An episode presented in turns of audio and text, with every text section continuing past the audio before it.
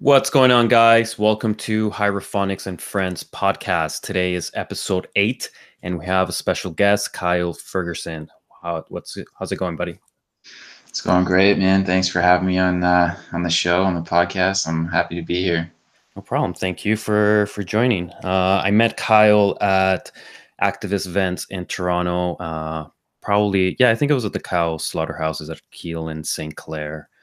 Um, so he's going to tell us a little bit about what made him vegan and the journey turning into an activist and the new projects that he's doing right now. So go ahead, Kyle.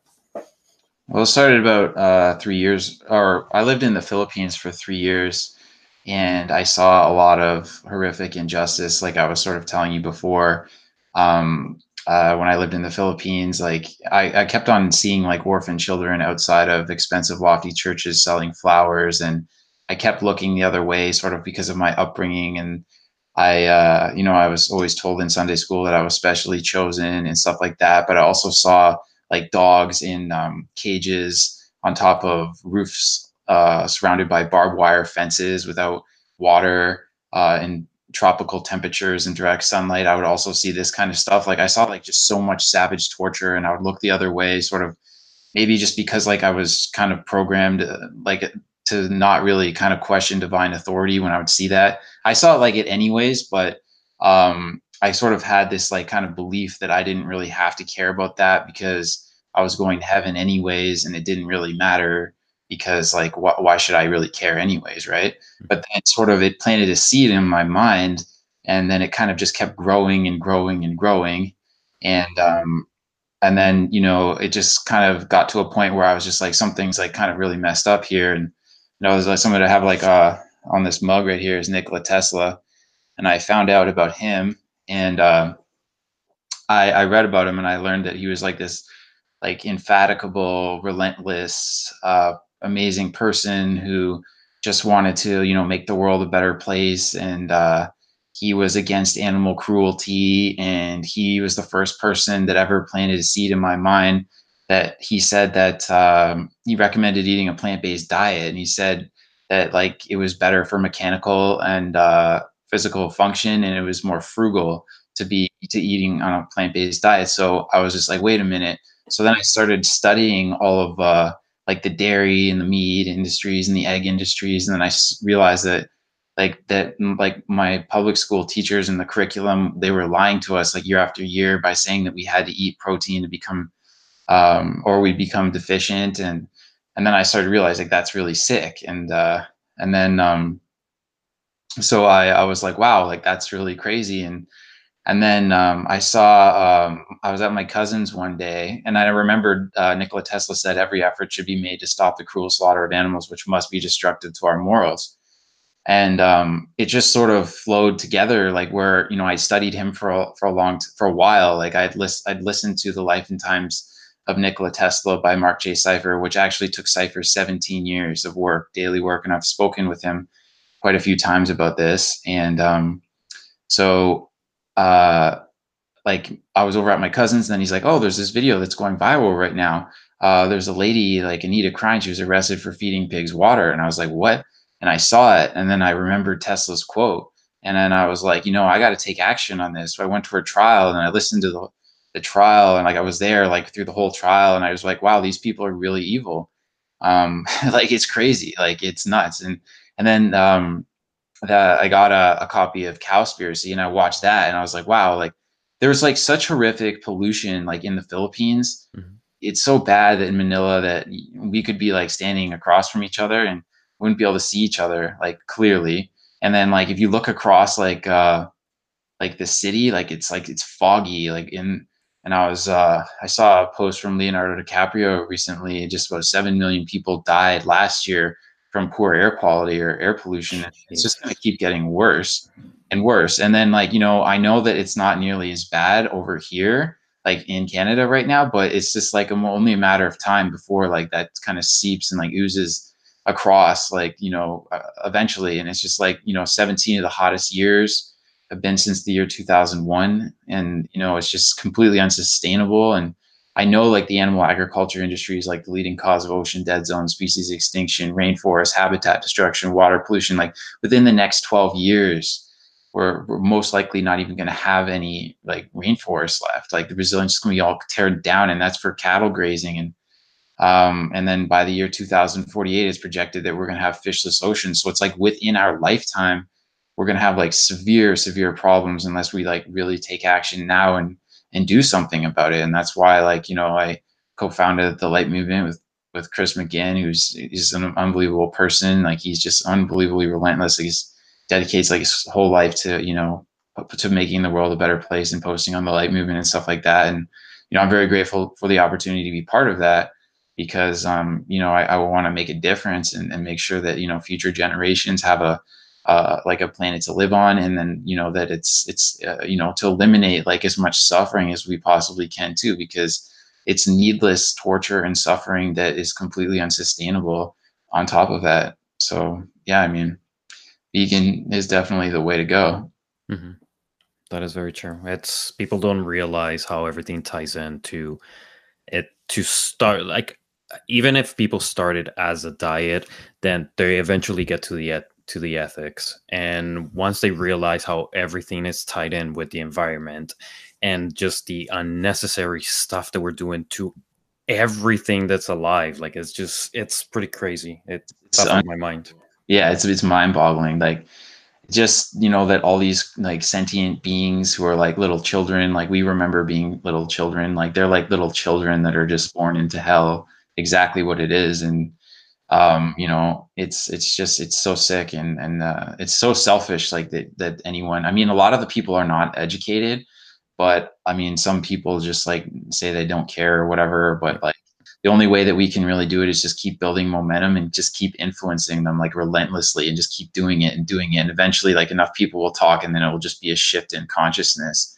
And um, I mean, the momentum is definitely rising. Like we were just talking about, like how you know Mark Cuban invested in a vegan dog food company, but it's just that more and more, you know, actions are being taken. Like you know, just how many more people have signed up, like for you know plant-based news. And light movement now is reaching uh, about a million people a week like at least a million people a week. So that's that's a good thing as well. And i know that social media is an amazing tool. And anita krajnc and and you know her you know uh, fearless action like created a huge amount of momentum for the movement which was obviously a great thing yeah yeah i yeah i've seen it on every time you go to an event you see that the numbers are growing the more people are being more in support of being there and taking action and just raising the awareness. Like you never know what is the one piece of content, photo or video or written words that might switch that on somebody and then they'll they'll look into it and then wake up like we did. Yeah, yeah. It's all just about, you know, the light and like shining light on into people's minds and getting them to think about things they never thought about and just being relentless and, and you know, doing the best we can. I think um, no, there's going to be a march in Cincinnati that I'm, I'm planning right now for May 11th, but going to be doing more actions just uh, in the future. Um, I think marches are like a really great thing. I learned from the, there's a book called The Magic of Believing, and Claude Bristol talks about marches and like how leaders in the past have uh, made uh, a difference, like, or, you know, with marches, because march, marches changes like the energy, like there's energy transformation mm-hmm. in the universe from marches and like so many people wake up with that like you know they see that there's a cause worth like um you know there's like you know people are taking action for a cause and it gets a lot of people talking and that's what how you build momentum like by getting people talking right? So uh, i think that that that that that's really important and just being active. I mean another really great thing to do is anonymous for the voiceless uh, the cubes of truth are excellent. Like you can influence you know hundreds of people in one night and then all those people go off and tell their friends. It's like a huge domino effect. And um, uh, obviously disruptions are really good we went into a keg restaurant and 250000 people watched that uh, last year and it was like it built a lot of momentum so i mean all those things like people you know they they notice that kind of stuff and a lot of the people still haven't ever had the opportunity to think about it but it's a very like rewarding and fulfilling thing to do as well. So I mean, because you know you're making a difference, so that's a good thing as as well. Yeah. Yeah like how what started my journey too was because there was some activists doing a protest outside of loblaws like two years ago yeah. and i got one of those flyers and then in one weekend watched like three documentaries and a bunch of speeches and then next scene i know me and my ex went vegan. Nice. Yeah that's amazing. Yeah it's just the action that like creates more action and uh i have a friend uh, her name is jen and she said that uh she was she lives in New York and she said that she saw like an, a fur protest and then she thought about it and then she just joined in and then she like went vegan like pretty much right away. And, I mean, I've been at different activism events and you know people will be walking by or passing by and say this is just such a great thing. Like thank mm-hmm. you so much and you can really feel like that energy, like you know, really clean, good energy from people and you know it's uh you know it's not really like necessarily like other people's fault like a lot of people are not educated like i uh, spoke with Shaun Monson, who directed Earthlings last year at Farmer John's Slaughterhouse, and he said like the first thing you know towards going vegan, anyways, is uh, become educated and, and learn the industries, and you know that's what I did. Like I I watched Cowspiracy, I watched The Cove, and I watched Earthlings, and I fasted for six days and two hours because I knew that like there was addictive chemicals in those products, and I knew I was going to have probably a, t- a hard time um, overcoming those addictions but then, um, you know, after the six days, like I was good, and I just made that decision that I'm never gonna be part of, uh, you know, any of this animal exploitation or eating animal products or anything like that ever again. And um, you know, I feel still, you know, I feel great, honestly. Like I'm pretty much the strongest that I've ever been in my life, and uh, in really good shapes. And I, I don't, I'm much lighter than I was. Like, I mean, like going vegan, you seems like you lose a lot of weight anyway, but I'm lighter, like, and that's probably better anyways. But I'm just saying, you know, for it's for the greater good, for like, you know, for nonviolence, for like compassion, you know, for for world peace. Because like Tesla said, you know, it's destructive to our morals. We don't need to be doing that. Like, it's completely unnecessary. And you know, cows are eating more food than the entire population of humans. Like, that doesn't even make sense. And they're just, you know, they're tortured. They live the worst lives, and then they're killed. So you know, it is really um, horrific injustice, and they they're not treated. They they live terrible lives, especially you know dairy cows, and and then you know then they truck to slaughter and they fall in the trucks and they get trampled, and then like most people still don't really know about like the truth about the dairy industry, but it's definitely going mainstream, and more and more people are learning about it. But I think that yeah, in ten years the dairy industry will pretty much be gone. But it, for now, we still gotta you know keep we got to keep the pressure on for sure. pressure on them yeah because like they'll do everything they can to indoctrinate people like it's a really sick how they'll do that. At the expense of the victims like it's it's sick. It's and like people don't realize how harmful this stuff is to your body. Yeah. and then you're doing you're harming yourself you're putting those poor animals through just hell for no freaking reason. Yeah, no reason. And we're like taking a dump on, onto the planet yeah. to top it off. Yeah. Yeah. And it's just like our fresh water is just getting destroyed because yep. of the runoff and a lot of uh, um, the, the, um, like the animal runoff's not treated. It just goes into our fresh water. And it's just like we're going to end up with severe, severe fresh water problems in the future. And it's a human rights issue too. Like working at these slaughterhouses is hell for them too. Like like the workers become sick and like they, they have to work in these terrible conditions. Like I, you go to the slaughterhouse and they're all just like chain smoking and you know like they're super unhappy. Like they're just like it's it's a terrible thing. Hell on earth literally. And you know we yeah where we met at uh you know well at st helens slaughterhouse uh, genesis meat packers and there's also a tannery. Like it just smells there. Like it just yep. smells like foul and it just you your intuition you just know you shouldn't be inhaling that that uh, that air because it's it's filthy and it's polluted and it's not doing anything for the greater good. It's literally just a, a, a just greed and exploitation and uh, evil. Um, you know it's evil. That's that's exactly what that is. Like you know um, when you know cows are eating more food than the entire human population and then you know there's 790 five million people who are either starving or malnourished on this planet. Like it's uh, it's it's sick that uh, you know that could even be happening. It's it's greed, and you know cows take up like five acres of land, or two to five acres of land, and and, and then you only get 250 pounds of animal flesh from their body, and then you could be growing 40,000 pounds of carrots on each acre of land. So it, it just doesn't make any sense. So um, yeah, it's just a complete waste. But there's a good book, uh, Howard Lyman, um, Mad Cowboy, and No More Bull, and he's an ex cattle rancher who he refuses to eat meat or he's vegan. He's been vegan for over 25 years, and I've spoken with him a few times about this, and I've studied him a lot. But you know, he uh, he just you know says how sick it is too. And I mean, it's just it's uh, those industries are terrible. And if if a fourth generation like rancher can get out of it, then anyone can get out of it. So exactly, yeah. I mean, and uh, yeah. So that that's basically you know. Well, I just think that it's you know time. The times are changing, but now is the time to act, and and now is the time to change. Cool.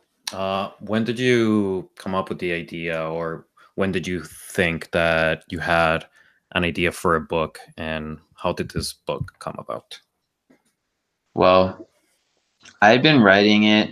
Uh, I had been writing like on and off for a while, but uh, the one thing that really made me study and, and question my faith, or what, something that kind of just like lit off in my mind, was uh, I was doing outreach um, at uh, the Eaton Center in Toronto, and I approached a man wearing a Canada Goose jacket, and I told him about like how cruel it is, and coyotes have to eat off their own paws, and like I videotaped this, and he told me that like he's devout Catholic and God gave dominion over all creatures. So I was like, that's an indoctrination, and he agreed with me.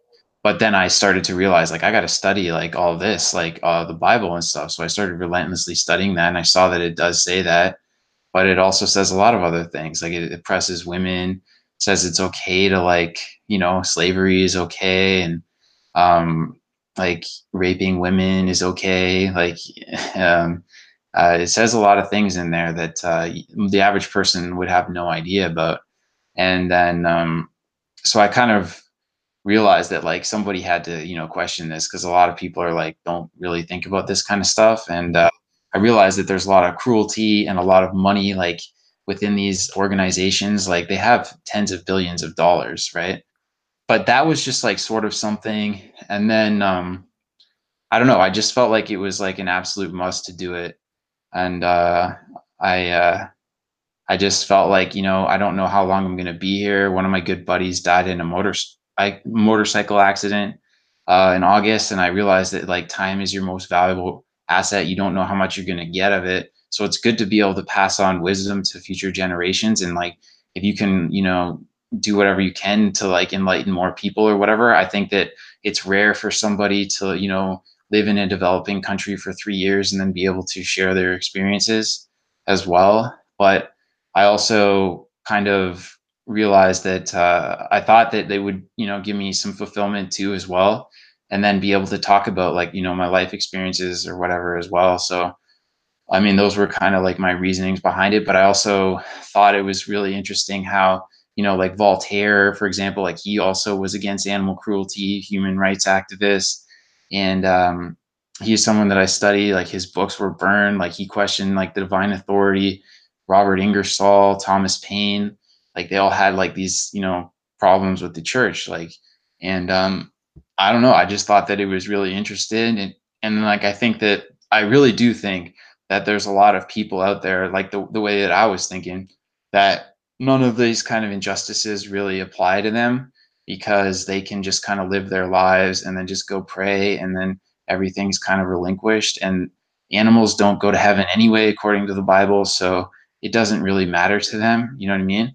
So those are uh, all things that I, you know, I, like, I mean, I, I, when I was younger, I tried to read the Bible and I didn't have like very good command of, you know, reading in the English language. Like my buddy, when I lived in the Philippines, gave me a Kindle and I, I didn't really like, I hadn't really read that much before, like only R.L. Stine just, but he told, he taught me how to like get books and access information that I wanted to read. Right. And that's sort of how like my mind just kept opening up more and more. And then I wanted to read more and more. And that's sort of like how I learned more about the animal agriculture industry too. And like, they connect like sort of like this indoctrination on people like the animal agriculture industry is sort of indoctrinating people and then i feel like the churches are indoctrinated people too because like they're telling them that like they have to believe or they're going to go to hell forever and like mm-hmm. they're specially chosen but like that doesn't really matter to them or like whatever. You don't like if you you that so it's just like but it's just interesting because like people who started revolutions were questioning this stuff like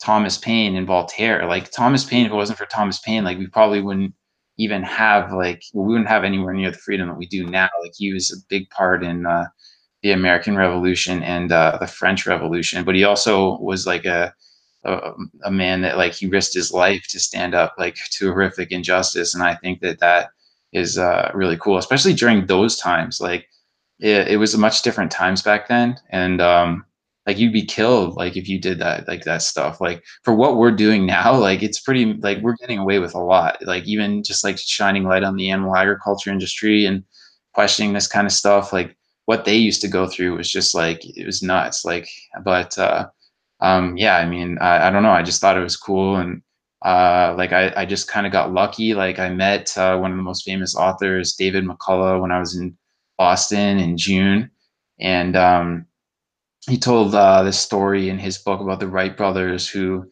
gave up their regular attendance at church because they were told that like God didn't want a flying machine in the sky, but they had listened to Robert Ingersoll, and he said that every mind should think and conclude for itself. So they they were like engineers. They were making bikes, so they already knew that they could do it they were just like like just relentless and they never gave up. So um, I just think that the the rational thought like should have been shared and or like my thoughts, whatever. Like I said, like everyone could you know write a book and it could help someone else. You never know where that could go, right? And like uh, I was reading a statistic, like 83% of people want to write a book, but less than 1% do. And it was like a challenge, and I worked on it for seven months straight. And but I had been writing for a long time anyway. But not, then after seven months or whatever, I finally finished it. So, but yeah, I mean, that's so that's that's what I've been working on. But I mean, you know, it's it's a good accomplishment. Like I do have it here. Like I'll give you one or whatever. awesome. yeah. but yeah, man. But yeah, so you know, that's I just thought that it was uh, like an interesting project, and like my goal is sort of expand consciousness too, because I was talking to a guy earlier today, and he said that he was doing mission missionaries for um, uh, Mormon church, and he uh, was in developing countries, and you would see all this poverty again. Um, but he said that he was just like knocking on people's doors and like using his time and resources trying to get them to like convert to the Mormon church, but not like really try to help people in any other way. And uh, and then this just goes back to Swami Vivekananda who um, was like that's who Tesla followed. I was like, who does Nikola Tesla follow? Like this guy is just so amazing. But like then I found this uh, one verse that Vivekananda said in his uh, the complete works of uh, his complete works, and he was like writing at a time where he would have to like go into caves with like candles and like just right. like bare hands, and he was writing this stuff. Like this is like we have computers now, like we can communicate at the speed of light pretty much, and but he said that uh, in the 1890s, like Christians went to India and they didn't give any rations. They just built churches and people starved outside of the churches. So, and I was just like, you know, 10 years ago, if I read that, I was just think that that guy was crazy. Mm-hmm. But I saw with my own eyes, like when I lived in the Philippines, like there's all these slums, families living in cardboard boxes and children selling flowers, like orphans with no parents. And it's like, it's the same energy that you'll feel when you look inside of the, uh, like the slaughterhouse trucks and you see the dairy cows and they're like they're looking you in the eye and you can like yeah it's like the same type of energy and like swami vivekananda called it akasha and like uh tesla got like a lot of um of his ideas from the the the, the Vedita, the Vedanta. I'm not sure about like the pronunciation. I'm not saying, but it's like those Eastern books. But like a lot of his like inventions came from uh, from from the the from like Swami Vivekananda's teachings. So it's uh, it was like really important, and I'm just saying that um, you know it's just you know if, if there's like some kind of like horrific injustice out there, like people should be knowing that it that it is a horrific injustice instead of sort of living in a bubble. But the thing is that you know um, like yeah it just it's just it's just crazy. It's the same thing as the animal agriculture industry like being told that like you need to like eat meat and the animals and then there's just like so much suffering and it's like the, just the biggest lie too. Like it's it's absurd and like I, that's why like you know i dedicate a lot of my time to like just doing activism and talking to people and pamphleting people and and uh, all that stuff. So you know but I, it's a, it's a rewarding thing and and i want to you know make a difference and get rid of the animal agriculture industry. Honestly, I, I, don't like it. Like it's terrible. Like I don't like seeing animals being trucked to slaughter. I, I know like how much torture they go through too. Like pigs are kept in like gestation crates and like they're they're raped. Like they're not just artificially inseminated. Like no one gives humans permission to like impregnate them, right? Mm-hmm. And then like they like live in darkness. They don't even like see the light of day. And then like they're another huge issue with the animal agriculture industry is the fact that um uh antibiotic resistance like that's going to be a huge problem like in the future. By the year 2050 it's estimated that more people are going to be dying from antibiotic resistance than cancer which is like over 10 million will be over 10 million people which is insane.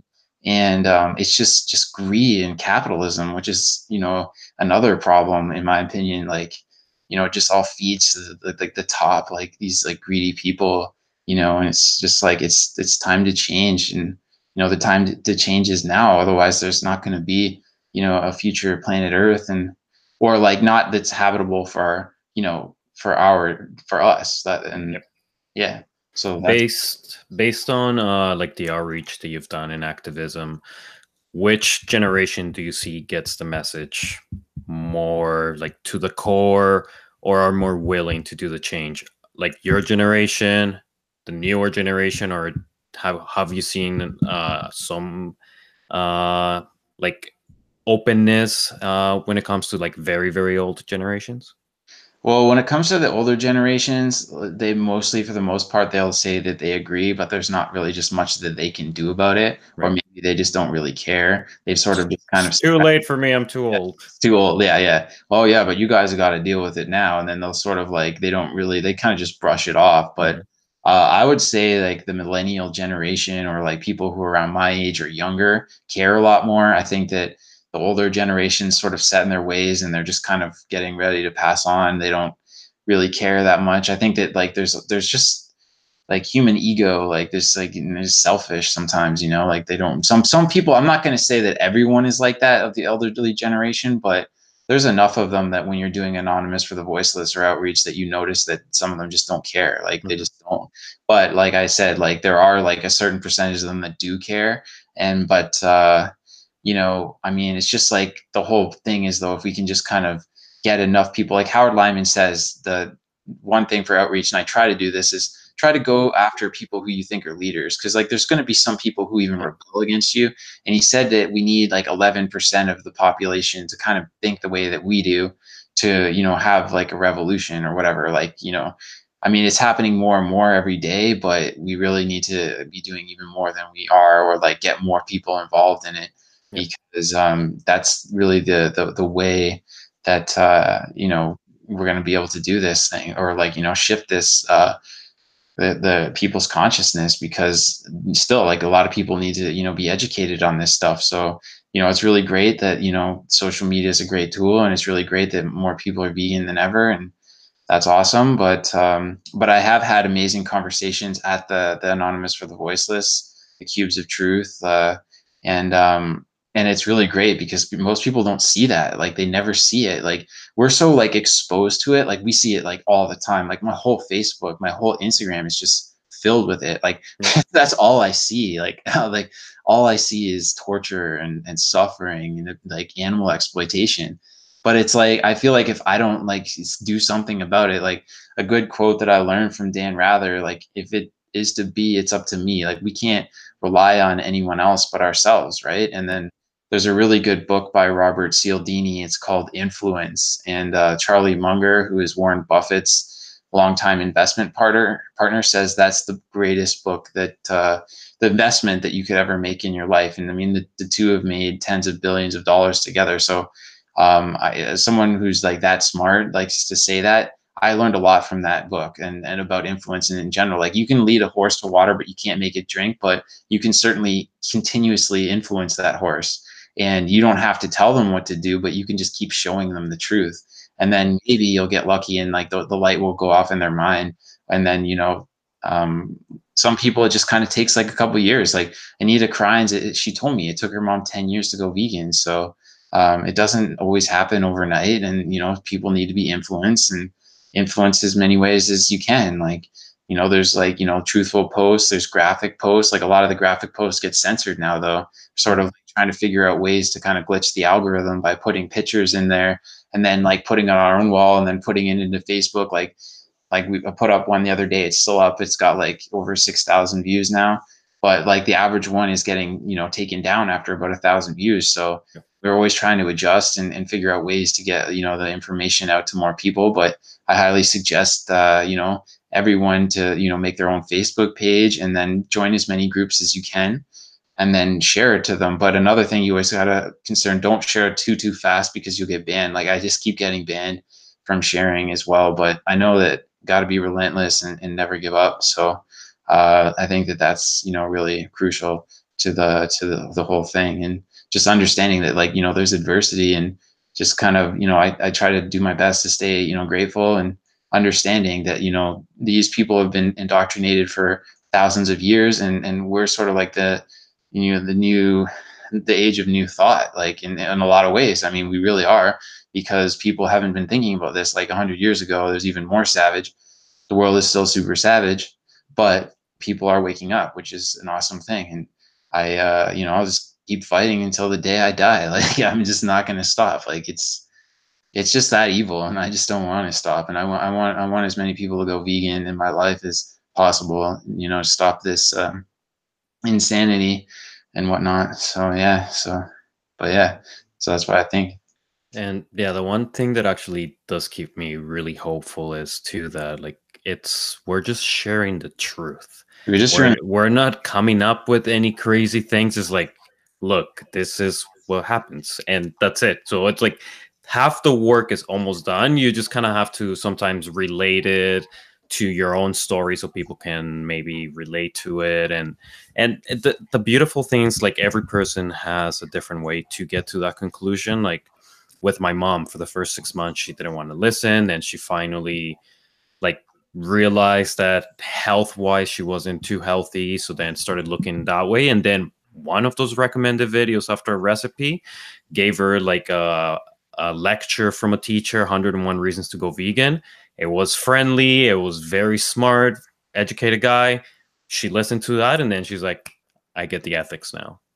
Yeah. Um, that that that uh, video was on top of the light movement for a long time and it got like 20 million views or something like that. And uh, yeah, that, that's a, that's an excellent thing. And I think that yeah, it's true because people you can't really push them into it because they're like sort of indoctrinated by the whole system and all the conditioning. Like you know, like mm-hmm. those commercials that they put up, like they're just sick. Like like oh yeah, come eat this fast food. Like they don't really show you how it's made or like the torture and suffering that's involved. They just show you like the finished product and like flash it all together and make you like kind of want it like subliminally.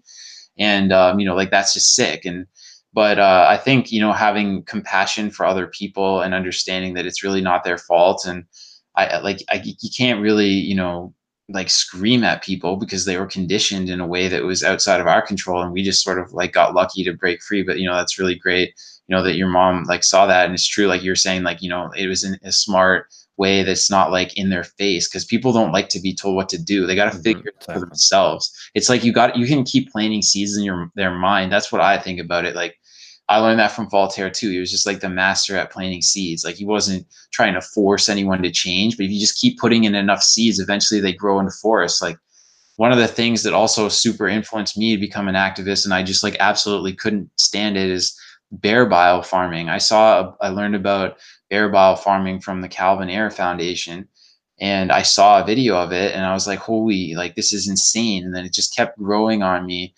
and like that was another thing that I saw, like even before Anita Krajnc, it was around the same time as Nikola Tesla that I was learning about it, and I was just like, wow, that is so evil, and I just seen so much torture and suffering, and I mean, like I studied finance for uh, like a number of years and wrote uh, about finance for a number of years as well, and then um, I uh, I read this book, uh, Life is What You Make It: Find Your Own Path to Fulfillment by Peter Buffett, and in that book he talks about how no one asked to be born and he just talks about how um, like anyone you could have been born in New York City or you could have been born in like South South Africa or like in the middle of like anywhere, right? So what I'm just saying is that like I have a lot of you know compassion just in general for all these like animals who are just put into these situations that are just fucking sick. Like it's so fucking sick. It's it's, it's, it's a nightmare, man. Yeah, it's it's a it's, it's, it's so sick, and and it's just like you know even for bears, like bear biles, that they're, they're, they're it's not even there's no like scientific evidence whatsoever of that actually being good for the greater good for human like you know like drinking uh, their bile but they're kept in these filthy cages for their whole lives like size of a telephone booth. Like uh, their consciousness is being born into that. 30 years they just like have these dirty needles stuck into their stomach like for 30 years they don't even get out of the cage. Like how fucking sick is that? Like it's so sick.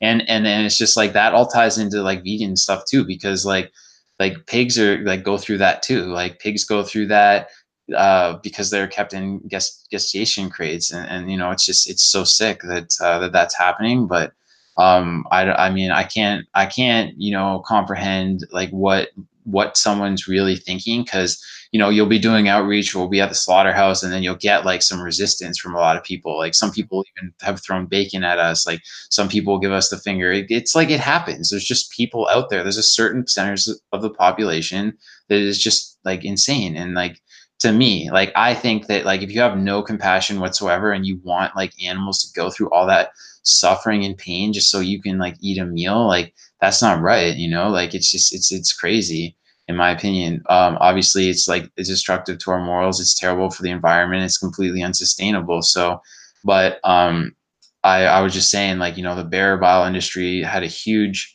huge lasting impact on my mind and and and just like uh wanting to you know take action on that stuff because that that's some next level stuff. Like what i saw honestly in asia is just like i can't even sometimes even describe how much like torture and suffering that I saw with animals. Like it's unbelievable too. Like I saw it with my own eyes, but then it's even worse. Like when you talk about, you know, uh, bear bile, like that's just nuts. But I'm just, um, you know, I just, you know, it's good to talk about this stuff though, because, you know, most people don't, don't have any clue, you know, I was, you know, 30 years old or whatever before, or maybe 20, I was 28, maybe when I, 29, I'm 32 now, but uh, when I first like learned about like I think well, I've been vegan for over three years now, so I guess it was four years ago when I started to learn about that stuff. But it does take time, like and and then the more that people become influenced, the higher probability that they're gonna take action too. So, mm-hmm.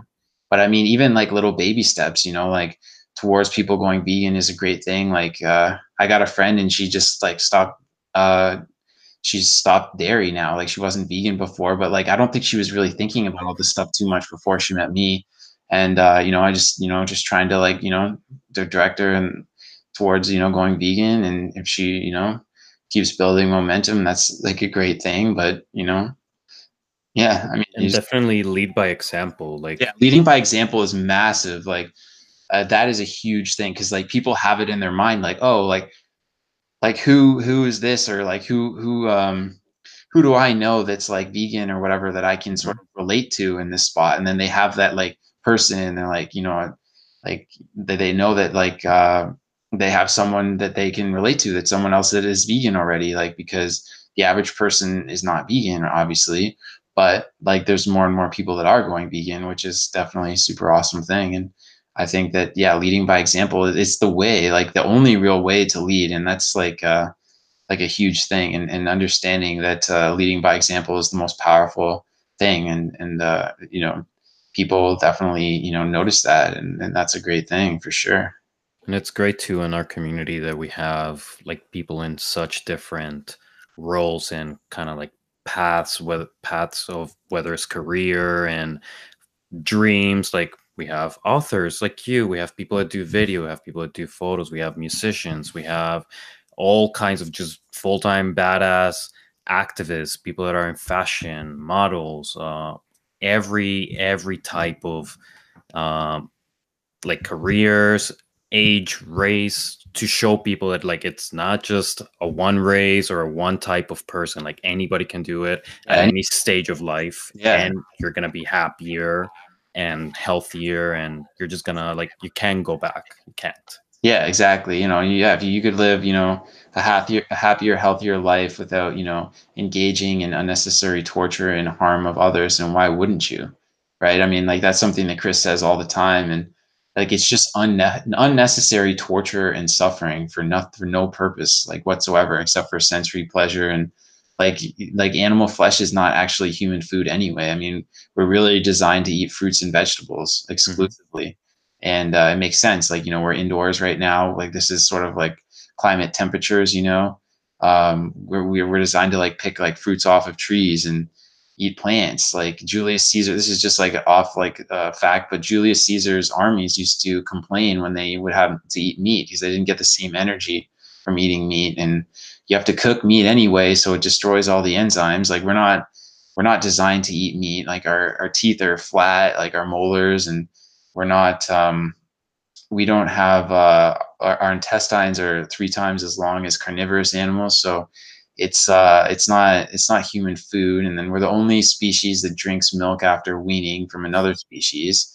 So uh, like for those those reasons, I mean, I just you know, I just don't, I just would never want to um, just be part of like that ever again. And, and I just feel like, I like James Aspey says, like he, you know, it's karma too. Like, yeah, uh, sure. Yeah. Bad energy and all that energy. Yeah. But I think that like what you said is like extremely important that anyone like um, can join the movement no matter what, like no matter what age or anything like that. And, and that's an awesome thing. And, um, you know, it's obviously massively encouraged that everyone, as many people as possible, join the fastest growing social justice movement of our time because it's important, you know, and everyone does make a difference because it's, uh, you know, it builds momentum and, and uh, raising, it raises awareness. And, um, you know, it's, um, it's, it's super, super great to, uh, to be part of it. And, uh, you know, I'm, I'm very thankful that, uh, that I was born as a human and and that I didn't have to you know go through what the animals go through because it's mm-hmm. it's unimaginable like for me. Like I mean like I, I it's just it's just the sickest stuff. So I mean but I mean like that was that's just one end of it too. Like if it's like that that would be just one thing but like it's the environment. It's like our water. It's it's it's the future of our race literally. yeah, exactly yeah. And everything in this planet like everything. everything will die and yes earth will restart but it'll be better off without us but at the same time we we we can do something and still be here and live happy but it's yeah well you know what? It, it still gives me hope because just seeing how much change has happened even just in the short two years that i've been vegan. Yeah. when two years ago prior to that i never even heard the word vegan. I didn't know what a vegan was. I knew about vegetarians yeah. but didn't hear about vegans never saw activists or heard about that type of activism for animal rights. Right. And even just seeing like big companies now doing the vegan meat, like the A and W's. Now, this this big change that you never thought they would even want to try, even if they're doing it for money at this point, which that's why they're doing it. They're opening that demand and that option that people, if they're gonna follow the money. So if we keep demanding those vegan products, they just want to make money, and then the byproduct is not harming animals. Yeah, exactly. That's true. And I mean, like, yeah, I mean, you know, we're we are facing the sixth mass extinction, but we're just, you know, decreasing the probability of even, you know, ever becoming an interplanetary species, anyways, because. Mm-hmm.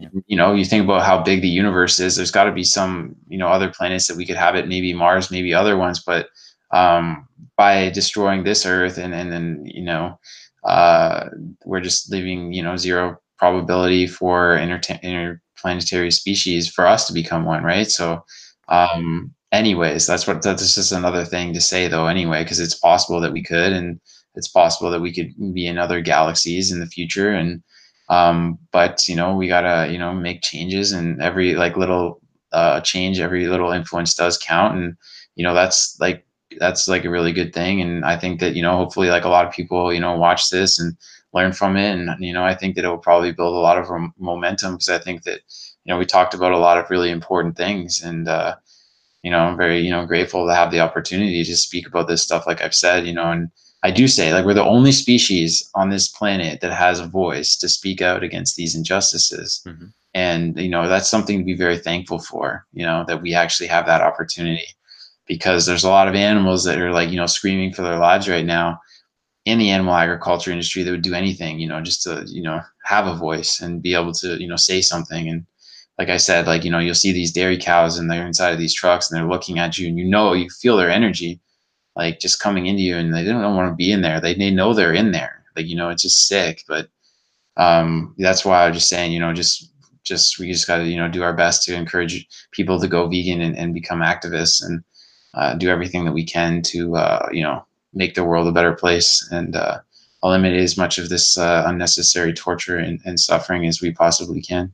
Definitely, another way to like even start people that maybe are not wanting to open their mind bring them to a sanctuary. Maybe start with the happy animals so they can pet them and see what not promoting and not uh, giving money and funding all these cruel industries what the actual result is which is happy animals and then bring him to the slaughterhouse vigil yeah, yeah no that's that's like a really good point and I, I agree with that you know you see like uh, i was at wishing well sanctuary with Chris. Um, this was last year, and uh, there's um, there's a goat named Jinx there, and he knows his name. And like you know, I, I would say, hey Jinx, have you ever been to Wishing Well? No, not yet. Okay, so yeah, so Jinx is there, and then he come to me like he's like a little dog, like I'll like pet him, and then like we were helping out doing some volunteer there, and then um, it was nighttime, and like Jinx went away, and I was like, "Where's Jinx? Where's Jinx?" And then he like pulled his head out and looked at me like listening. Like he knew, like he knew who he was. He, he knows that I knew. Like like animals are just so smart. Like one of my really like one of my best friends, his name's Tim, and he's got a, a dog named Riley. And actually, she was actually probably the biggest reason, one of the biggest reasons why like I'm a, an activist too, because I was supposed to go back to the Philippines after living there for three years, but she went into my bag and ripped up my passport. And she went through like a lot of like cables and, and my laptop and she took it out and she ripped it up and then I, I I couldn't end up going back there. I never ended up going back there. I did go back there, but it didn't end up working out. And then um, when I came, I went and ended up going back to Boston, and I ended up like like babysitting for her. And then like I started to realize like she knew who I was. Like she knew I was Kyle. Like she she was. I I started to realize that. Uh, she was like a little person, but I'd never sort of been raised to to understand like how smart like animals are like you know they're not human but they're like little kids and and then um you know i wouldn't see her for a long time but i, I know she's like she's not like always nice to like everyone because she's just very protective and very cautious but she'll like say hi and like jump on my lap and then one time i was in colorado and um like i just got out like we were on this road trip uh, with one of my other buddies and i got out of the rv and like i took a piss in the forest and then she ran like 100 meters or whatever to me, just looked at me, said, oh, okay, you're okay, Kyle. And I could see that she was thinking that. And then she just ran away. Like, like she was like keeping track. Like, like I'm uh, like, she's like a little kid, like, or like someone who's, you know, guarding or like paying attention to this stuff. Like, I'm just saying like, like animals are super smart. Like Jinx could do the same thing or like, you know, dogs are like really like my parents have a dog named, his name's Mason. And when, his water dish is empty like he goes and gets it and brings it like he's like really smart like you know like animals are like little kids and that's what's so disturbing about and they feel the pain the same pain that we do like yeah. Um, dr lori marino testified uh, at anita Krajnc's trial and she talked about how uh, she's a doctor and like that's what she does. She studies this types of, and then they, they feel pain like the same way that we do.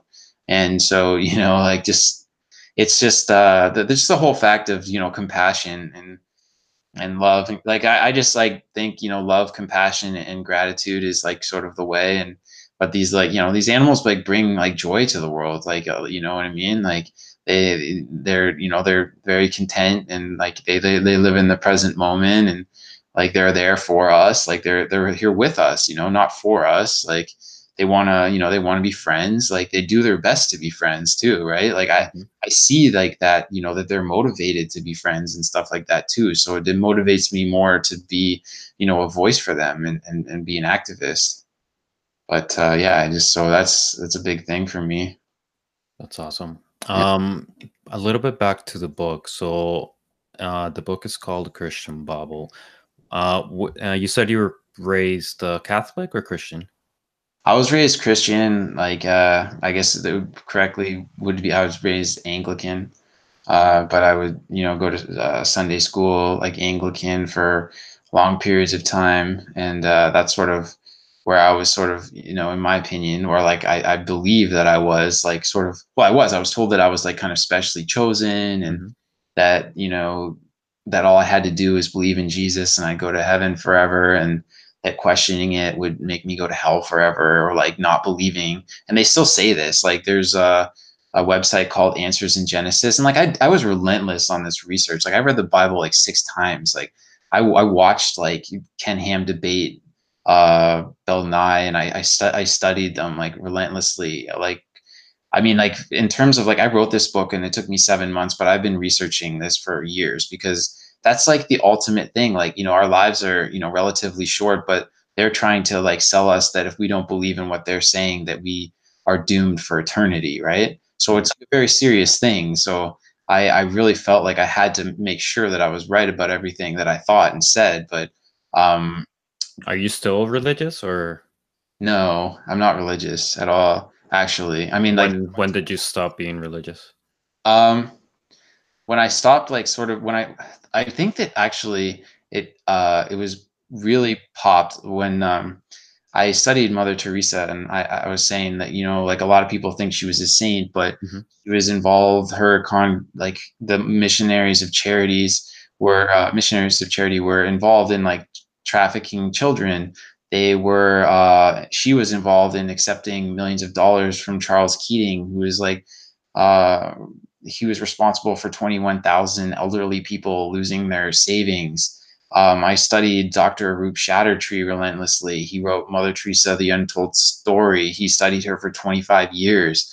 She was keeping people in terrible destitution as she was also accepting tens of millions of dollars. She had the most cashed up account at the Vatican.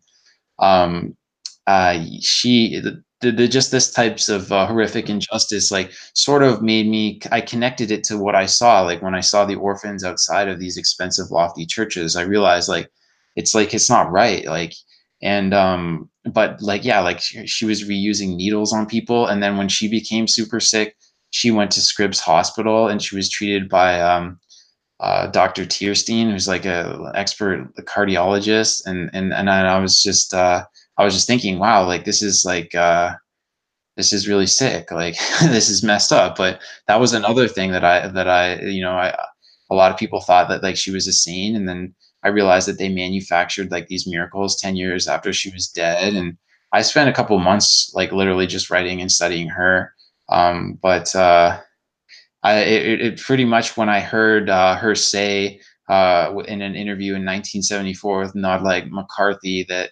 everything that she believed was blind faith, and when I heard that, I was like, wow, like it's all blind faith, everything about it. Like there's no um, evidence for any of it, and there's a lot of things that uh, that you know. Okay, for example, Noah's Ark, right? Um, thousands of animals on one ship to go across, you know, uh, the world or whatever um, uh, for 375 days. Like, you know, how, it's not easy to control thousands of animals for one. Mm-hmm. But, uh, I just, and then it was just like there's animal sacrifice as soon as Noah gets off the ark, and then he's offering, you know, the Lord God burnt offerings, and I was just like, this doesn't make any sense anyway. Like, one, like at the, at the beginning of the Bible, he's saying that like I give you like you know f- seeds for like like telling everybody to eat like fruits and vegetables and stuff. And um there there is like a a gospel of like the Essenes or uh that where you know Jesus is recommending to eat like plants and fruits and stuff like that.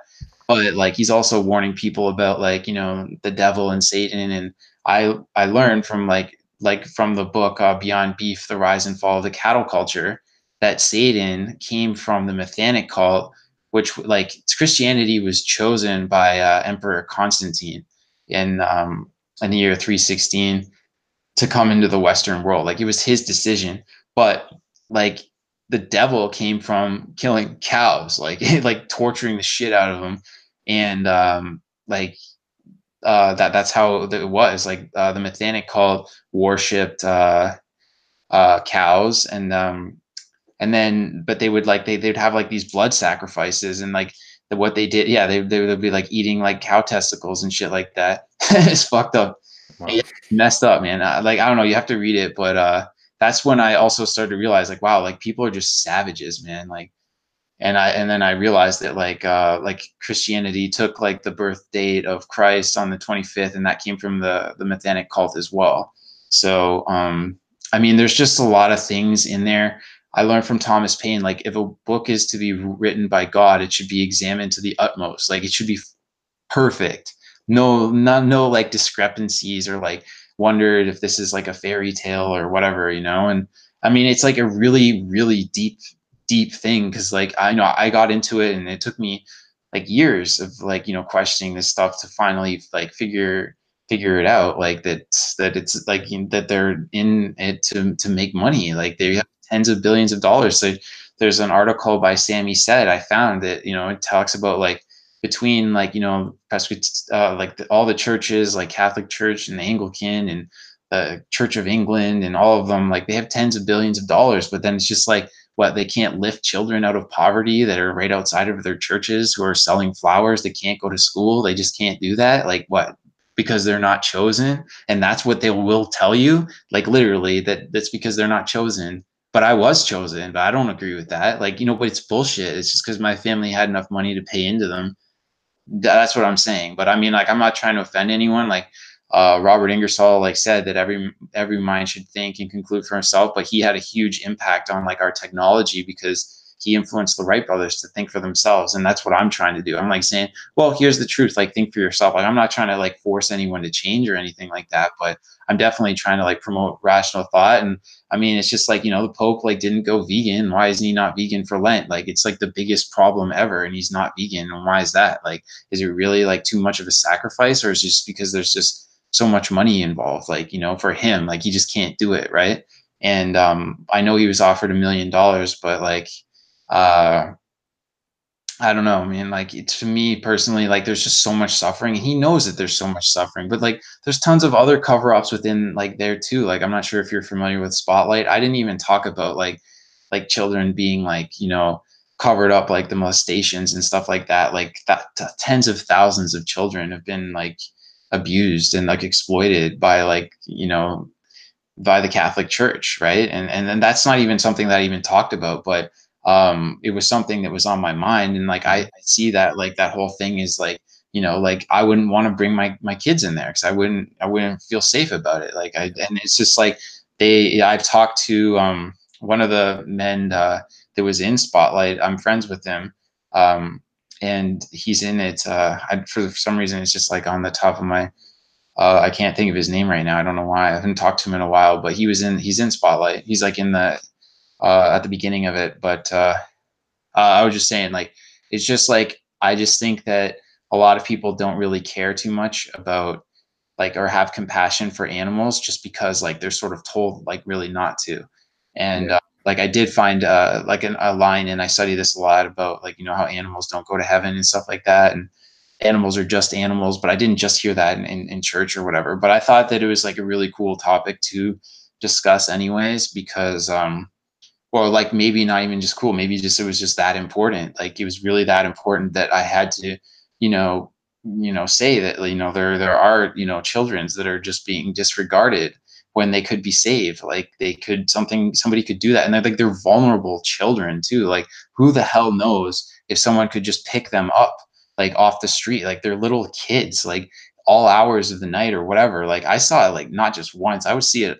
all like a lot in manila and then i moved to baguio philippines and i would see it there too and it's just sort of like i just had like a total like just look away like attitude before like i know like now like i mean i would have done something if i saw that now like we're not just gonna let you know children just just lay on the street or just be on the street like you know but um i haven't like seen that here obviously and i've been more so focused on like animal rights and stuff like that but like that forced forced me to care. And hopefully you know some people like that uh, that read you know this book or whatever like will care more too now especially people who like have power you know? Like that's the way i see it. So i didn't actually i wasn't like really focused on um like my real focus was yeah just to write this to get the truth out there and get people like really thinking about like why is this? And then um yeah that's that's basically you know the reasons why i did it but i thought you know that uh it was important you know for people to know like kind of about, about the Wright brothers and thomas paine like i studied him a lot like that guy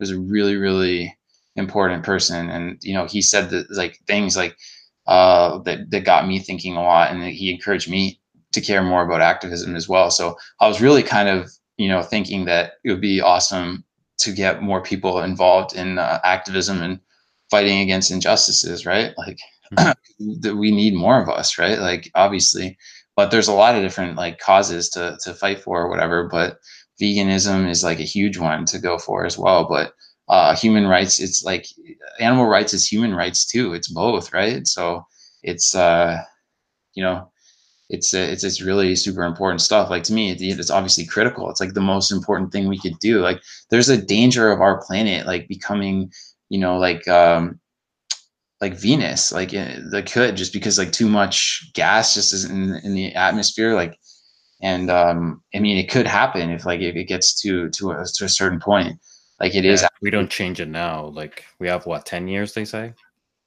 yeah, like something like that, probably ten or twelve years before like uh before before the you know if I don't know I don't know like can we you know survive like without uh without rainforests and can we survive without oxygen in the oceans? I mean I don't know like I don't think for long. Not for not for a super long time no but that's why I guess you know I'm I'm thinking about that like very like a lot and and I think you know like uh gotta you know take action and and you know like you know like feeling the the vibration or like Nikola Tesla said like if you want to uncover the secrets of the universe think in terms of frequency energy and vibration and and when you're like out there you know having good conversations or you're posting on social media like you get the the vibe that you know like you're educating people. And like we live in like this backwards like society where like you know like Barbara Corcoran for example like she's on Shark Tank. She said that like public school was like jail for her and it sort of is. It's like this like mm-hmm.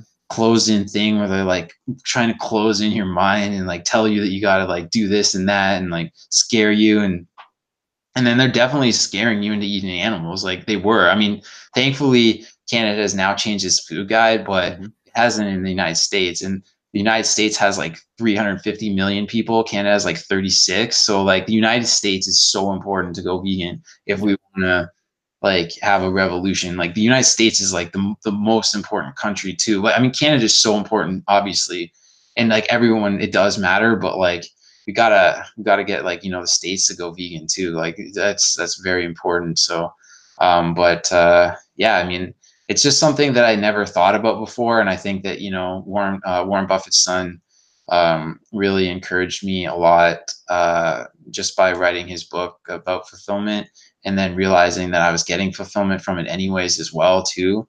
But also just like the importance of everything, like all tied in together, like you know the torture, the destruction of the environment, like future generations, um, uh, world hunger, world peace, like all those things, nonviolence. Um, and then you know even from there, like then you know like and then I started to learn about even more stuff like women's rights, like women are just like get beat and stuff. Like, it's terrible. Like I was at the Women's Rights March recently, and that's super important too. Like it's uh it's it's really you know like yeah there's a lot of issues obviously but like once you start killing animals and stuff like that like there was a guy um that my uncle was just telling me about like his name was macarthur and he like he was on a chicken farm like he owned his family owned like a chicken farm and they ended up becoming like a serial killer and like i feel like there's such a, a connection between the violent thoughts and then people's violent actions. And I Definitely. think if you're thinking that, oh, there's like tortured dead animal on my plate here,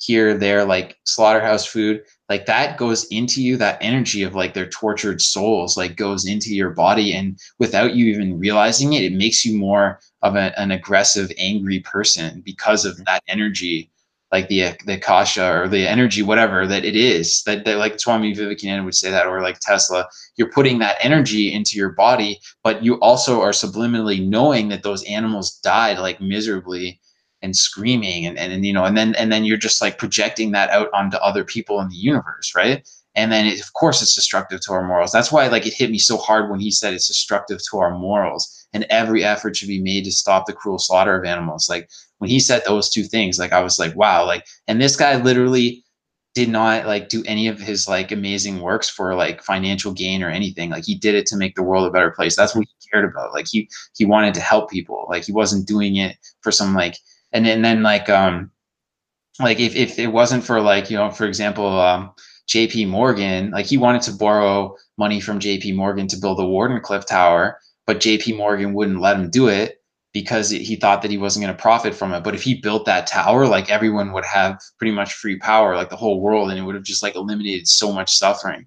And like tesla was like a one of a kind person but um i just think that like you know he was you know someone who led by example and you know someone who was doing something for the greater good. And like you're saying about like somebody who leads by example like it took me till i was like 27 to even know about this guy. Like mm-hmm. i know that like there's a statue of him in, in, niagara falls. And i know that like but i hadn't even heard of him until i didn't hear about him in public school or anything. Like he should be in the curriculum you know like in my opinion obviously like to talk about like great people or whatever like in terms of like somebody who you know actually was unconditionally like that's like a huge thing like you're talking about like unconditional giving like give to other people but don't ever expect anything like in return you just do it like when i'm doing activism i'm just doing it because i want to like push good energy like into the world you know like well i don't really care like i'm not trying to get something out of it i'm just doing it because i know like you're saying like about leading by example right? So um yeah and then just like obviously uh, knowing that like if it's if it's b it's up to us you know it's not up to anyone else and all we can do is our best too at the same point right? So but you know it is like it's a really like cool rewarding thing to know that you know like we're we are making you know a difference and we are starting a revolution. Like it's starting you know like and every the more we influence people the more the, the faster the revolution is going to build. And uh that's that's what's uh you know a good thing. That's what i think but yeah i mean yeah they can't they can't keep us shut anymore like quiet they that's the thing like with the internet we can share everything and like dude imagine a world where everybody like it's vegan everybody's feeling healthy like earth is freaking going back to the most amazing form like everybody's just gonna evolve in such an amazing way like it dude I, I don't that's the thing i don't know why people can't imagine that well, yeah, you got to believe though. Like that's a huge thing too. Like the belief and I mean, I mean, well, because they need to see it. Like a lot of people can't just imagine things. That's another thing. Like they, you because we can see something doesn't mean that their mind can see that, right? So they need to, you know, be influenced, and like that's what I was saying about the book influence, and just like having conversations and, and posting on social media and getting people active and being in different groups and, and stuff like that. You know, that's that's awesome and that's amazing and, and all that stuff. But like, um, as in terms of why, yeah, they, they, they just, uh, they just don't have like the same thinking patterns as like we do or whatever, maybe just from luck or whatever, or like experience. I was telling, um, this, uh, I was talking to a guy today uh, just about the animal agriculture industry and like how, like living in a developing country changed my opinion to like never ever want to waste food like ever like any kind of food or anything just because like i've seen so many people like so much less fortunate and stuff like that. And i just said you know like before when i was growing up like i had no like no sort of uh, perspective on that kind of thing. But and, and then now it's just like you know i've seen like you know these animals and like all this suffering and torture and just unnecessary. And uh, but unless somebody's actually been there, like you'll be talking to someone. Like that's why, like Anita always says, like the importance of going to vigils, but like or mm-hmm. also like sanctuaries and stuff like too, because then it's like real life, real time. Like they see it, they smell it, they feel the energy. Like it opens them up to something that they've never like you know really been part of before. So it's really not their fault. But if they get like that energy in them, like if you can get them to go to a, like a a vigil, like that's massive, or like to a sanctuary or march. Honestly, marches are really good too, because then that's such an easy thing that they can go to, and then they can see like all of like the all the people that are super active, and like there's a lot the of energy at those yeah, events are massive. Yeah, yeah, yeah. They're super amazing. Like the energy is super amazing. So uh, yeah, I mean, it's just it's like it is like it's like um it's infectious you know like it's just, it's it's good. It's, it's it's good to be around other like like-minded people but it's good to you know be building momentum at the same time. And you know it's a it's a it's a it's a great thing for sure. Yeah and it's also like we're coming from um something that obviously because it's a minority a lot of people are even just afraid to even want to look into it due to that right? Like they just they don't want to be catalog or put in that box of like because there's obviously a lot of people just don't like vegans. And the problem is some of the ones that have been a little maybe too uh, alienating obviously those are the only ones that people remember. So that's yeah that's how it ties into like you said with lead by example and we got to show people that we're not crazy that you can still be a badass you can still do everything that you loved but in a vegan way.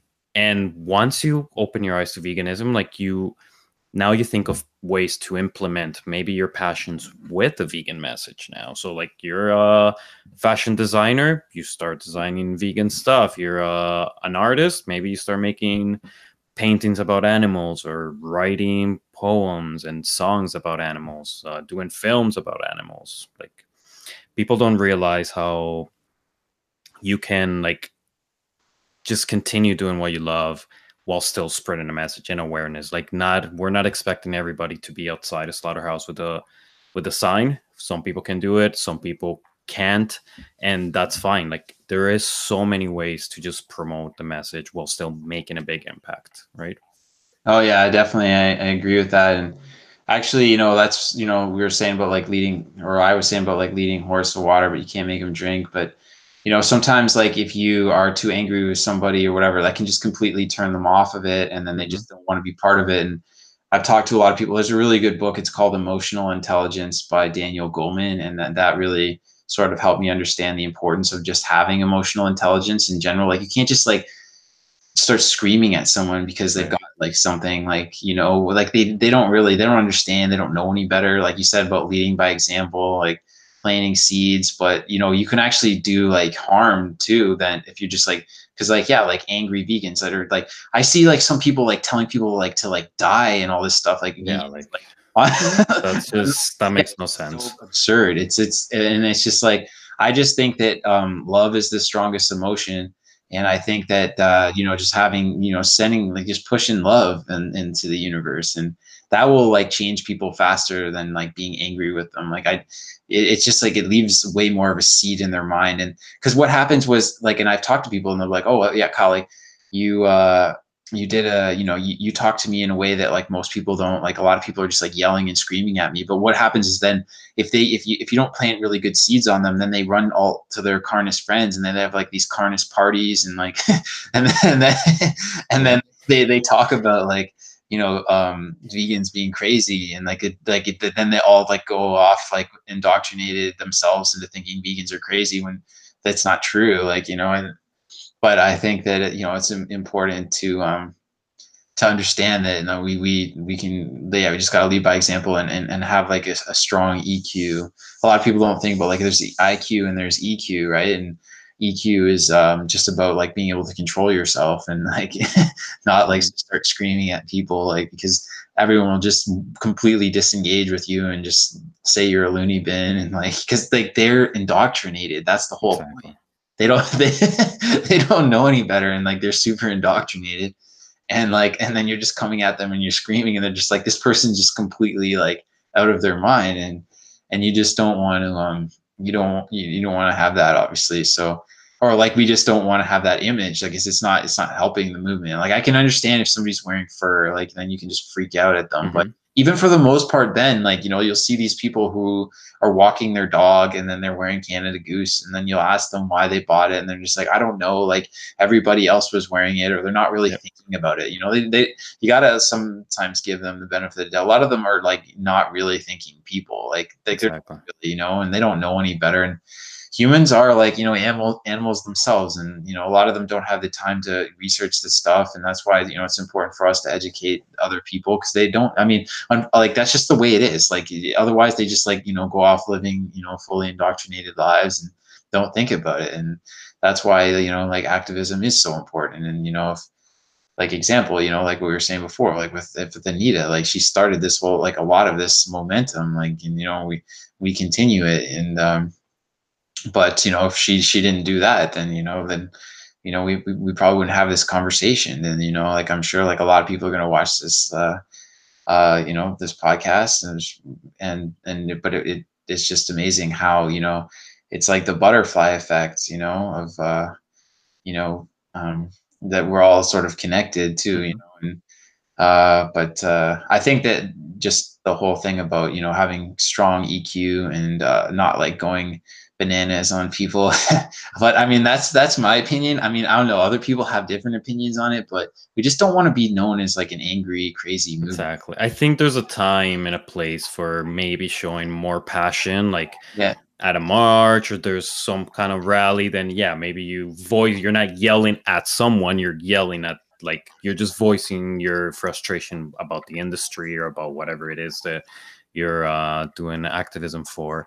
But yeah, definitely knowing how to talk to people, keeping it friendly, showing like just welcoming that they'll be like, you know what, I talked to this vegan and he was pretty cool. Or like, he, you know what, he took me or with friends. A good way is take him out to a vegan restaurant that you know like has really, really good food. Yeah. Because then they're at a vulnerable place. Everybody loves food. And then if they're happy eating, they're gonna be open. They're like, okay, this is amazing. Tell me more. Yeah, exactly. That's right. You want you want to leave like that seed in their mind where they think that you're cool or like they think that you know like they're going to want to check it out. Like they don't want to like have like this memory of you screaming in their ear about you know what I mean? Like Guess, honey, how was your day? I was called a fur hag today. yeah. Not like, oh, baby, did you know that that trim that we have on our jackets is made out of a coyote? What? No way. Let's get rid of him. Right? Like, Yeah.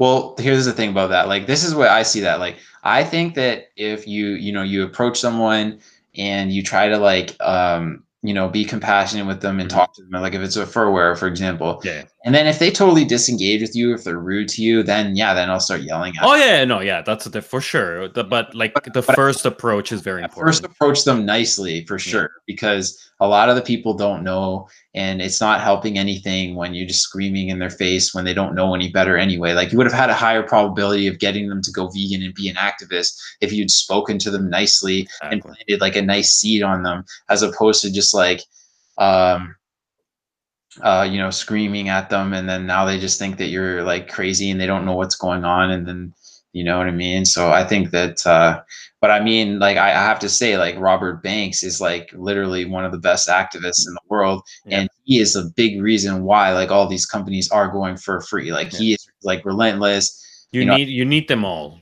Like Yeah, there is a time and place for everybody, and like yeah, we have we we're gonna have those people that are more on your face, and I'm still cool with it. Yeah, Like, cause it's yeah, some people are gonna be like, oh my god, they're crazy, and then somebody's gonna be like, that's what I needed to hear. yeah, exactly. And and that's the whole thing. And with uh, you know him, like he uh, you know he gets some really good footage, and he's like a really good leader. And um, you know I've been to uh, different protests in New York and anti-fur marches and, and stuff like that. And um, but uh, you know he's he's very he's relentless and outspoken, and he's definitely started like a huge thing against like the fur industry. And like I do talk to people when when I see people wearing Canada Goose jackets and stuff. Like I've talked to the CEO of Canada Goose. I walked right up to him.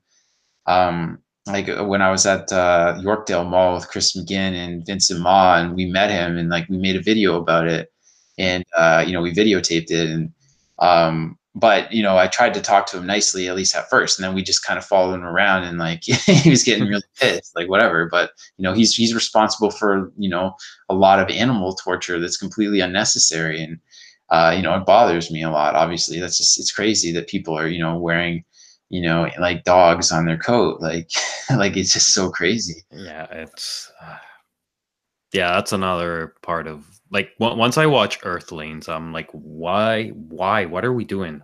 Yeah.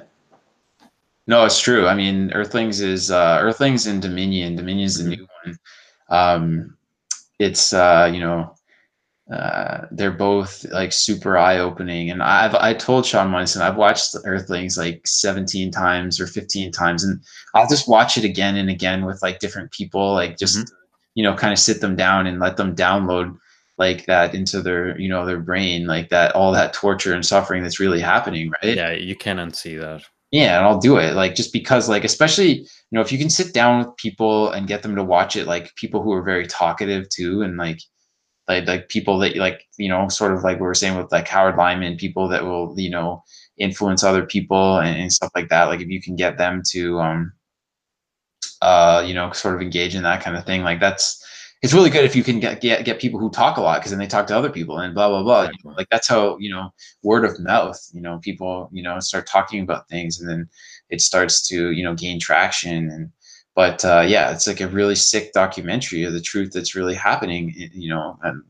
um, you know and uh, but that's just really just the way so i mean just got to keep you know getting people you know to know the truth and, and talk about it and activism and, and, and marches and anonymous for the voiceless cubes of truth and all these things like you know it's just really great to you know build like you know for the fastest growing social justice movement of our time which it is. And um but like you said like there's a time and a place to like freak out at people. And like for a lot of the farmers and stuff like who comment like on our posts and stuff like that i just still try to like send good energy. Mm-hmm. i question them but i never try to like push hate towards them, you know? Like I never try to do that because you don't know like what you say to them, what that seed could turn into in like three years from now. If you're really nice to them and you exactly. question them in a way that like gets their mind like thinking and it puts some light into it, that could totally just transform someone like someone like you know Howard Lyman who like totally broke free from like all this animal exploitation. Like there could be more people like that. So what you say to people, like got to in my opinion, like even if it's just like the craziest farmer, like I'm still gonna like try to push love towards them and not like freak out at them. I mean, like the only way that I like, um, like I said, like if if somebody who's wearing like a a fur jacket or whatever, and like they're really you know won't talk to me at all, like I'll definitely try to like yell at them and say something to them in that spot. Mm-hmm. But um, just just in general, I'm, I'm trying to like you know push like good energy towards people and trying to you know influence them in a positive way and lead by uh, example and you know kind of get you know people you know talking about um it uh, like you know veganism in a in a positive light and i think that you know it, it really is you know going mainstream now. And uh i think by like you know 2020 2025 like it's just um it's gonna be it's gonna be like epic like how much uh how much things are gonna change like definitely. and yeah.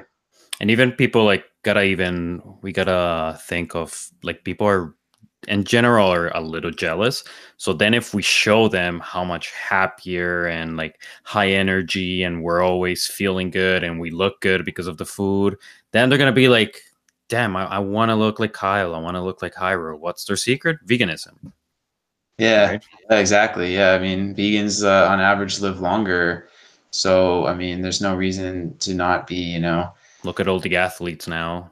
Yeah, vegan and killing it. I mean, the strongest weightlifter uh, in America um, uh, is uh, Kendrick Farris. He's vegan. Imagine. And, you know, gorillas, hippopotamus, like elephants, they're vegan. Like horses, vegan. They're all vegan. You know, and um, but I think that one thing that is like super important as well is people need step by step instructions too. Like they need to be spoon fed. So mm-hmm. kind of gotta like, you know, direct them and like there's different websites, challenge22.com, vegankit.com, how do I go vegan.com. Um, I just started a website, kyleferguson.net. I got some different, you know, vegan stuff in there as well. So, and then there's the light movement. There's like, uh, obviously your social media pages as well. And, mm-hmm. um, all those different things. But I'm just saying, like, just in general, like, uh, I have a friend and like, he, you know, I, I see him not like too often, but he's just like, I need step by step instructions. Like, people are like, you know, they need to be spoon fed. Like, they really do. they do. Like, sure. they, don't, they don't like to change and they need to be spoon fed. Like, and it's just something that Chris and I have talked about so many times that, you know, that we got to keep influencing them and we got to like spoon feed them, like, because they need to, uh, uh, they need to. But yo, one thing that is like a really, really strong form of activism is t-shirts. Like, and that's mm-hmm. really huge. So I, you know, what 90% of the time actually I'm wearing vegan t-shirts. Right now I'm not, but I usually do. Like, and I'll wear like um, vegan, like just like so it's very obvious that I'm wearing like a vegan shirt. And uh, like I've been at the gym and stuff, and it will start conversations, and so many people will look at me like they'll just be like, oh vegan eh? like it like it like it lights up the room like when you're wearing like activism shirts because it gets people thinking about it you know? And the like the more people who know and act the faster it stops. I think that that's a really good line. And um it's just it's true like you know like if people don't know then they can't act right? And like even just with the whole thing with planting seeds i have friends that that are uh they still haven't made the transition or are not vegan. But just because they know you are and you kind of you talk about it and you've discussed it now, like I've had people like they'll be at a random place and they're like, "Oh, I found this vegan jerky or I found this vegan things. Did you know that this people carry vegan?" So they're even looking out for it now. And slowly you don't realize how they're actually planting those seeds and next thing you know they'll they'll start asking oh, hey where did you get this or which thing do you recommend like you never know it's true i know it's just like um I know I said 100%. You never know before you know it. Like, you know, they're vegan and like they're activists and, you know, just because of like these little seeds that, you know, you've planted in them and they just start to grow into trees and then they're forests and then, that's, yeah, yeah. So, you, you know, um, that's like sort of how it all starts. And I think that just having compassion for the seeds, because like when you like are planting seeds, it's not like you're just like you know stomping on them and like they they, they don't just turn to, into trees overnight. Like you, you got to plant them like slowly, right? And then and, and then you know put some water on it and give some sunlight, you know, and then like more water and sunlight and and then they just keep growing, right? But it doesn't just happen overnight, right? So um, uh, you you can't expect people to to change overnight either. That's just not the way. Like our like we're we're creatures of habit, so we don't necessarily right. change instantly. And like people have to, it has to like click inside of their mind too. I don't know if you're familiar with like the price of prices, right? yeah. So you know like the game Plinko. Yep. Yeah, yeah. So it's sort of like Plinko. Like you might like you'll get the seeds in there, and then like you might bank off like with some. That's true.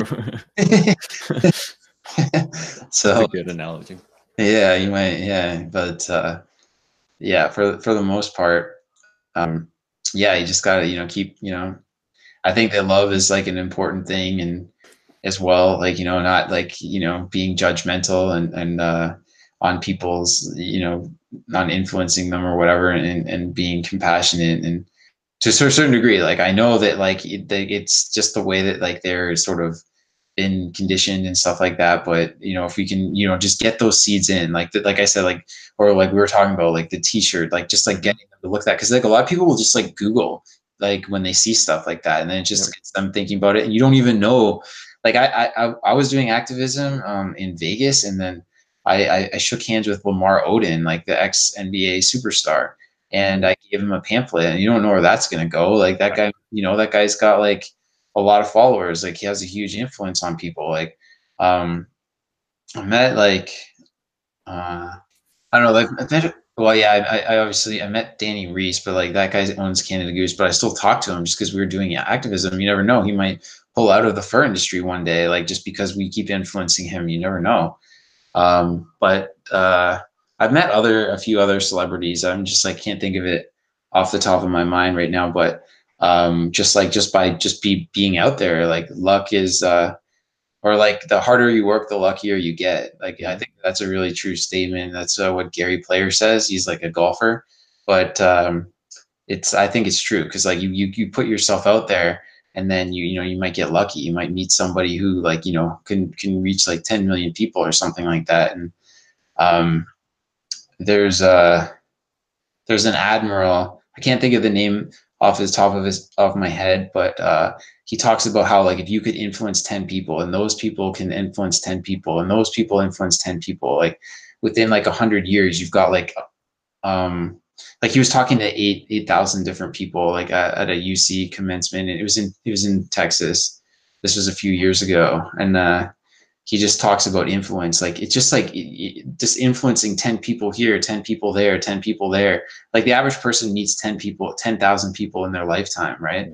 But uh, that's what he was also talking about too. But if you can just like influence 10 and those people like in the 100 years like it just like just like just flips over. Like and it, within those people too you always have the like you never know within even a group of just 10 people that one person might go out and actually be exposed to millions so then like it exponentially grows faster and faster oh totally yeah i know and that's what i was just saying like exposure and putting yourself out there and and working hard and like yeah i mean uh just like towards it and and, and being relentless and being in, infatigable and you know, knowing that like we're making a difference and knowing that we could bink one day too. Like it's possible that, you know, we hit that one person that like decides to just like pull the plug on like, you know, a huge thing like um like the owner of Sofina Meats or something like that. Like if we could change that guy's mind, that would be massive. Like that guy is is huge to to get to to go vegan. Like that guy, like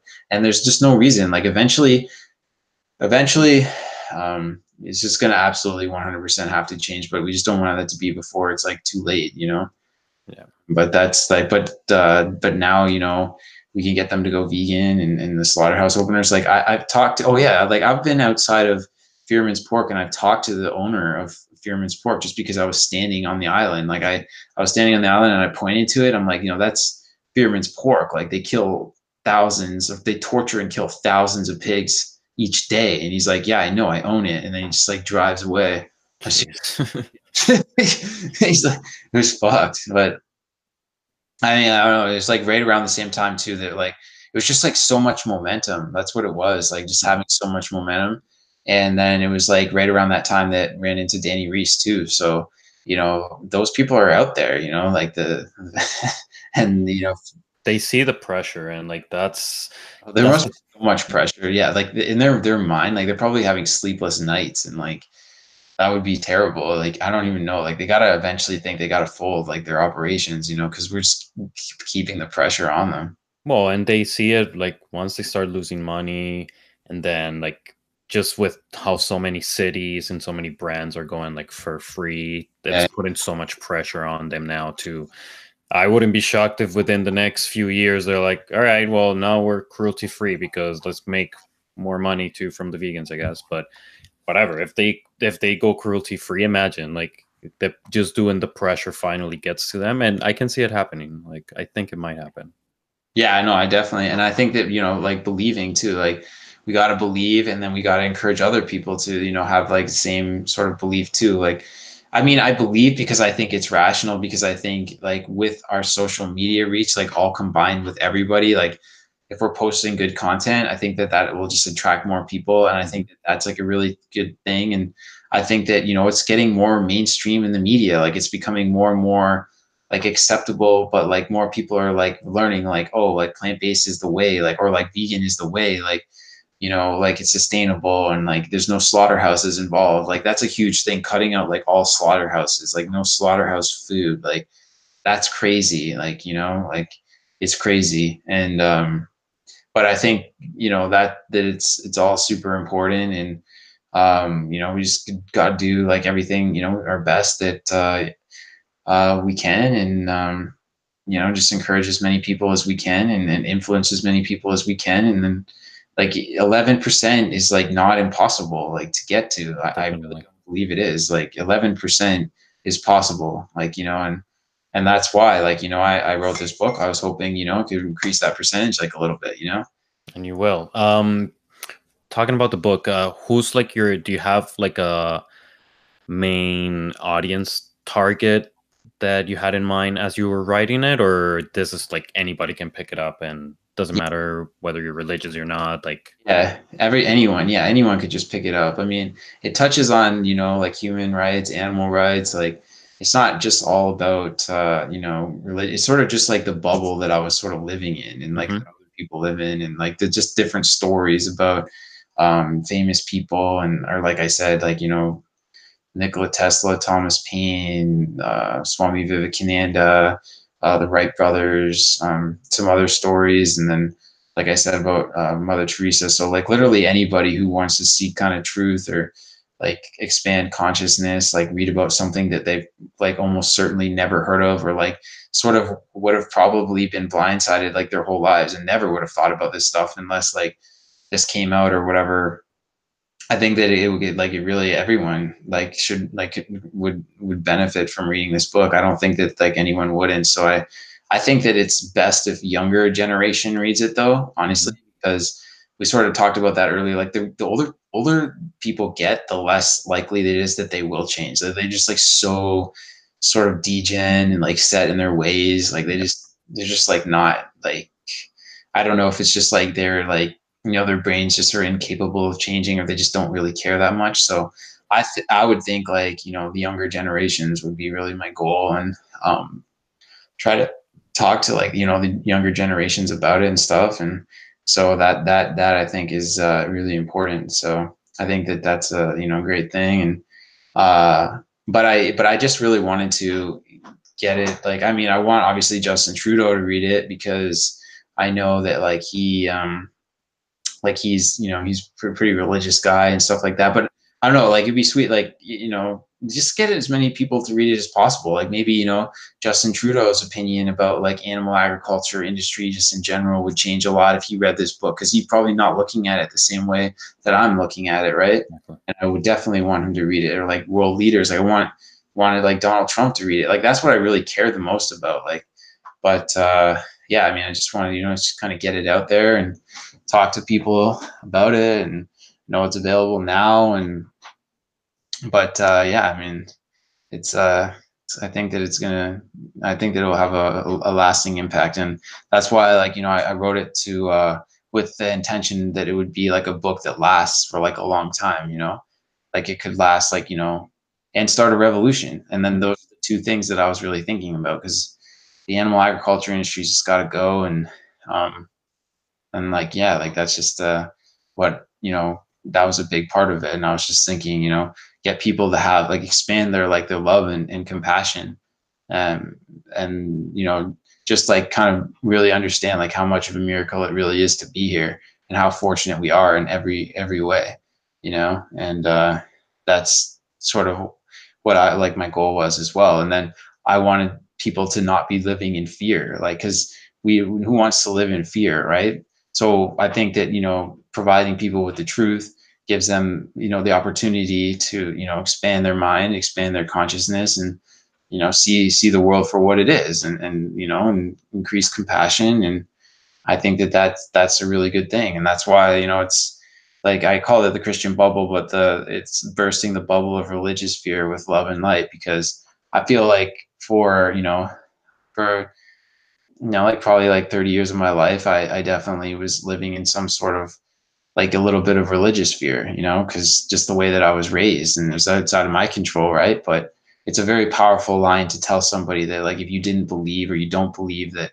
you have to pay forever you know what i mean but um, i really wanted to question them because like there's there are people out there and there have been people that you know have questioned divine authority but uh, it's uh, it's not like super fresh, and there's not like a lot of people who have done it and have been super outspoken against this stuff. And I mean, the average person, like, yeah, the Bible is like the most read book like in history, but I don't really know that many people like personally who have read it like a lot and been able to understand that there's like a lot of really sick lines in there and like they should be taken out at the very least. Like there's no reason to, you know, say that it's okay to sell your daughter into sex slavery.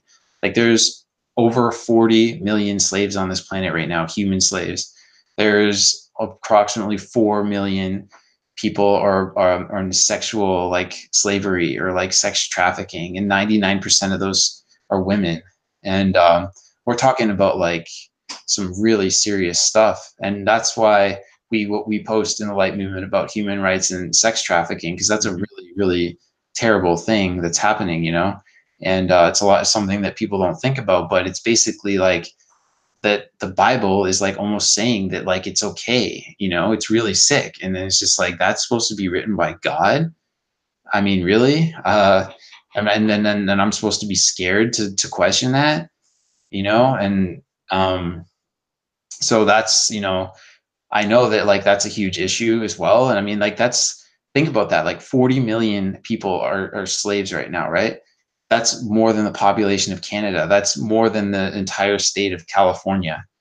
Um, and it's bad. like it's we're like we're really lucky that we weren't born into that. Mm-hmm. And like I, I think that Einstein's quote of, of our knowledge of the universe being like a child in a library filled with books written in many languages had like a huge impact on me too. Like combined with the fact that no one has to be born, like we could have been born anywhere, but we don't know anything about this universe either. Like that's it's pretty nor like that we don't know. We don't know. Like we know like nothing basically, you know. but the, I mean, I mean, we we okay. Like the um, Larry Page says that we're like zero point five percent, like in terms of technology. Mm-hmm. like if that's like it means anything towards like the amount like we actually know, then it's just like our our our, our knowledge is very limited of this universe. That's what I'm saying. Like I'm I'm talking not just even the planet, but the universe. Like it's just expanding, and we don't know what it's made out of. It's just expanding, you know. Like there's like uh, I don't know. It's just it's it's it's it's um it's it's it's amazing, you know. Like when you really think about like you know the universe and, and stuff like that. And obviously, that's like sort of a different thing, but. uh in terms of like how lucky we are and uh, in every way and just to you know have the opportunity this day and age to just like write a book and then just like like Jeff Bezos has already like created Amazon, so it was just possible to just like put it on Amazon Kindle. Like I didn't have to create my own publishing company. Like right. when Voltaire like was publishing things, had to go like through like 15 different steps, and he he he wrote for like 18 hours a day every single day, and like had to handwrite everything without computers. And we just have like computers technology like you know just like communicating like right now on google hangouts we didn't even have to create that you know it was just like there for us you know you just had to like flip a switch and we could just talk like and that's pretty and it's free. Yeah, and it's free yeah. I mean that's just the, the the age that we live in right? I mean it's pretty it's, it's super it's super sick so you know yeah there's a lot you know to be grateful for and I think that you know being able to teach people like you know to be grateful for things is is a is a blessing too because I didn't really see things that way until I, I traveled and uh, lived in the Philippines because uh, I feel like in Canada, like in Ontario, is very materialistic. I don't know if, if you've noticed that, but like I'm just you know I'm very grateful for like little things and having the opportunity to eat three meals in a day. Like that's a huge blessing. Like a lot of people don't get that, you know. So and just being grateful just to have like the opportunity to eat food. And I, I don't know, I don't really care as much about like material things as I once did. I care more about you know making the world a better place than i than i do like what other people think or whatever too right? I'm just trying to just like you know push energy uh, into the yeah, i'm in the same path man yeah, like yeah, yeah, yeah. and yeah it all started with veganism and then yeah you start wanting to live more simple like yeah. material things. As long as i have my camera and my laptop that i can create content yeah.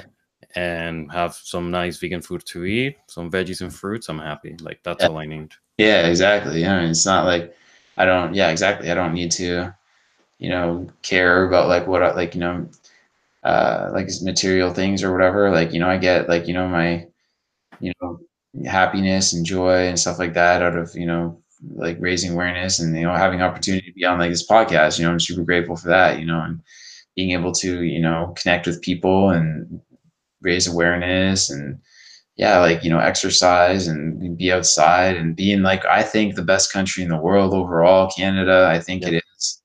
Um, you know, that's like, we're very, very, very, very fortunate that we, uh, we have all this opportunity and, you know, and, uh, I think that, uh, all those things are super, super, super great. And, you know, every day is, you know, blessing and, just trying to you know make the world a better place every day you know that i was here and and know that i made a difference because i think that uh, it matters more and more because like you know every minute counts every second counts you know we never know like you know how long we're going to be here for like I, I said you know with my like one of my good buddies you know like a few of my good buddies have passed away in the last year like you just never know like how long you're going to be here for you know and i think that it's important to understand that like with perspective as well like you know that there's an urgency to you know make the most of, of the time that we have here and mm-hmm. i think that i'm putting it to good use with you know doing activism and you know like writing this book and um, you know work with the light movement and uh, and stuff like that. And you know marches or different activism or talking to people or sending the emails to people and all these different little influences you know they all count. And that's why I uh, like I was saying I recommend that book and Charlie Munger recommends that book or he recommended first. And Robert Cialdini is like a boss like for writing that book about influence and like just understanding like how people are influenced and how people think and um, i think that's pretty sick yeah.